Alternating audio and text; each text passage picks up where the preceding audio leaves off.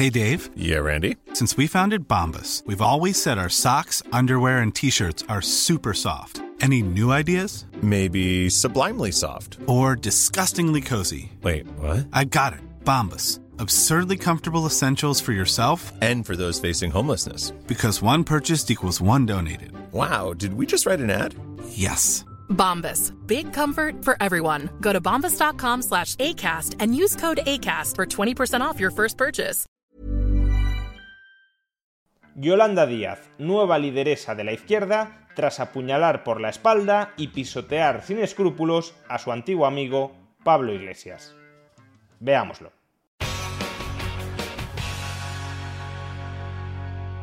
Una de las frases más célebres de la película El Padrino es la siguiente. No es personal, Sony. Solo negocio. No es personal, solo negocio. Aunque bien podrían haber dicho no es personal, solo política. Y es que en política las puñaladas por la espalda están a la orden del día, especialmente entre compañeros de partido e incluso amigos. La última y más sonada traición que hemos vivido en política, sin ningún género de dudas, ha sido la traición de la actual vicepresidenta segunda del gobierno, Yolanda Díaz, contra su antecesor, contra el anterior vicepresidente segundo del gobierno, Pablo Iglesias. Como es sabido, Yolanda Díaz ha creado su propia coalición electoral en la que no ha integrado, al menos de momento, al Podemos de Pablo Iglesias, y en cambio sí ha integrado a antiguos socios de Pablo Iglesias, como Izquierda Unida, Izquierda Unida y Podemos conformaban Unidas Podemos, y sobre todo sí ha integrado y se ha mostrado muy cariñosa con enemigos de Pablo Iglesias. Me estoy refiriendo al partido de Íñigo Errejón, Más País. Por tanto, Yolanda Díaz ha ninguneado absolutamente no ya solo a Pablo Iglesias, sino a la formación política que creó Pablo Iglesias, Podemos, a pesar de que Yolanda Díaz es quien es y está donde está, única y exclusivamente por Pablo Iglesias. No solo eso, Yolanda Díaz jamás habría alcanzado la posición política que ha alcanzado de haber hecho caso a sus actuales aliados errejonistas. Primero, Yolanda Díaz jamás habría sido ministra de Trabajo sin Pablo Iglesias, por un doble motivo. Por un lado, en 2015 Yolanda Díaz militaba en Izquierda Unida, y fue Pablo Iglesias quien presionó hasta la saciedad para que Podemos se coaligara con Izquierda Unida, conformando Unidas Podemos. En cambio, recordémoslo, Íñigo Errejón en ese momento se oponía, quizá con buen criterio electoral, se oponía a la coalición entre Podemos e Izquierda Unida. Por tanto, si la estrategia de Íñigo Errejón hubiese vencido en Podemos frente a la estrategia electoral de Pablo Iglesias, Podemos e Izquierda Unida jamás se hubiesen coaligado y por tanto el futuro gobierno de coalición habría sido PSOE-Podemos, no PSOE Unidas Podemos y por consiguiente Izquierda Unida no habría aportado ministros a ese gobierno de coalición. Y entre los ministros que no habría aportado Izquierda Unida se habría hallado Yolanda Díaz, que era, repito, militante de Izquierda Unida, que fue ministra de Trabajo porque era militante de Izquierda Unida dentro de Unidas Podemos. No solo eso, y por otro lado, si Yolanda Díaz es ministra de Trabajo, también es porque en el año 2019 Pablo Iglesias se empeñó en que se repitieran las elecciones generales, porque Pablo Iglesias no quiso que el PSOE gobernara en solitario.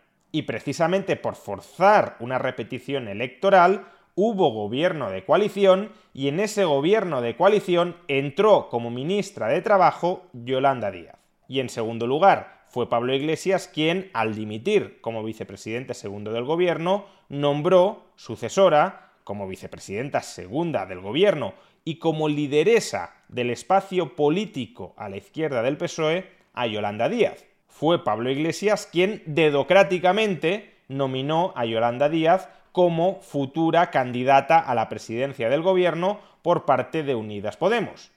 Lo que ocurre es que Yolanda Díaz le ha pegado de momento un puntapié a Podemos, se ha quedado con la parte de Unidas, ha juntado la parte de Unidas con Más País y ha conformado la coalición de Sumar, que en realidad es restar a Podemos. Por tanto, Yolanda Díaz se lo debe políticamente todo a Pablo Iglesias. Y a pesar de que se lo debe políticamente todo a Pablo Iglesias, no ha dudado ni un segundo en traicionarlo, en clavarle cuantas puñaladas por la espalda sean necesarias. Diría más, precisamente porque se lo debe todo a Pablo Iglesias, Yolanda Díaz ha tenido que apuñalar a Pablo Iglesias. Y esto es algo que muchas veces no se entiende. Si Yolanda Díaz quiere ser de verdad la lideresa independiente del proyecto político Sumar, Unidas Podemos Bis o como lo queramos llamar, necesariamente tiene que matar políticamente a aquella persona a la que se lo debe todo, en este caso a Pablo Iglesias. Porque si se lo debes todo a Pablo Iglesias y dejas que Pablo Iglesias siga políticamente vivo, lo que hará Pablo Iglesias será tutelarte, cobrarse las deudas que tú has devengado frente a él. Por tanto, la manera que tiene Yolanda Díaz de liberarse las manos frente a Pablo Iglesias es destruyendo políticamente a Pablo Iglesias, es divorciándose políticamente de Pablo Iglesias. ¿Y cómo consumas el divorcio máximo frente a Pablo Iglesias?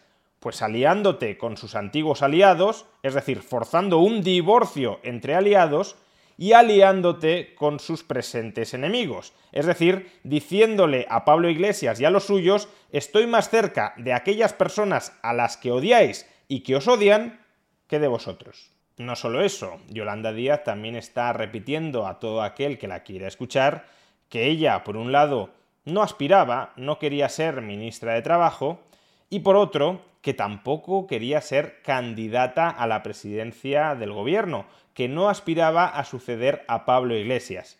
Vamos, que en el fondo Yolanda Díaz no le debe nada a Pablo Iglesias, porque la hizo ministra de Trabajo sin querer ser ministra de Trabajo, y la designó candidata de Unidas Podemos o de Sumar o del espacio a la izquierda del PSOE sin querer ser candidata de ese espacio político.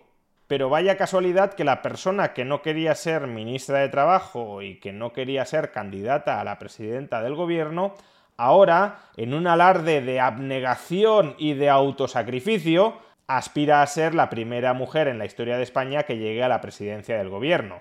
Y hoy humildemente creo que puedo ser útil a nuestro país.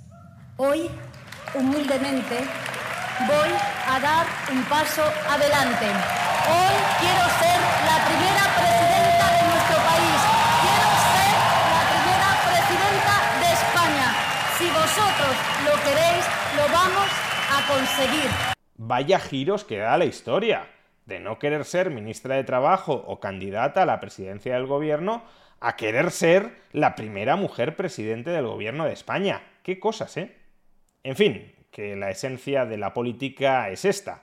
Es la mentira, es la trampa, es la traición, es la deshonestidad, es la ambición desmesurada por el poder recubierta de un falso desinterés por el poder, y es, en última instancia, pisotear a todos los que tengas que pisotear para que todos te rindan pleitesía.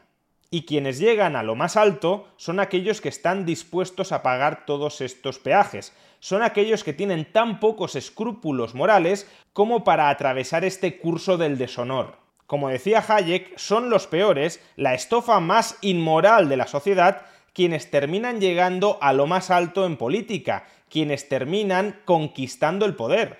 Y por eso Yolanda Díaz como política profesional que es, y como persona tremendamente ambiciosa por el poder que es, no ha tenido ningún tipo de reparo moral a la hora de apuñalar a su antiguo amigo Pablo Iglesias.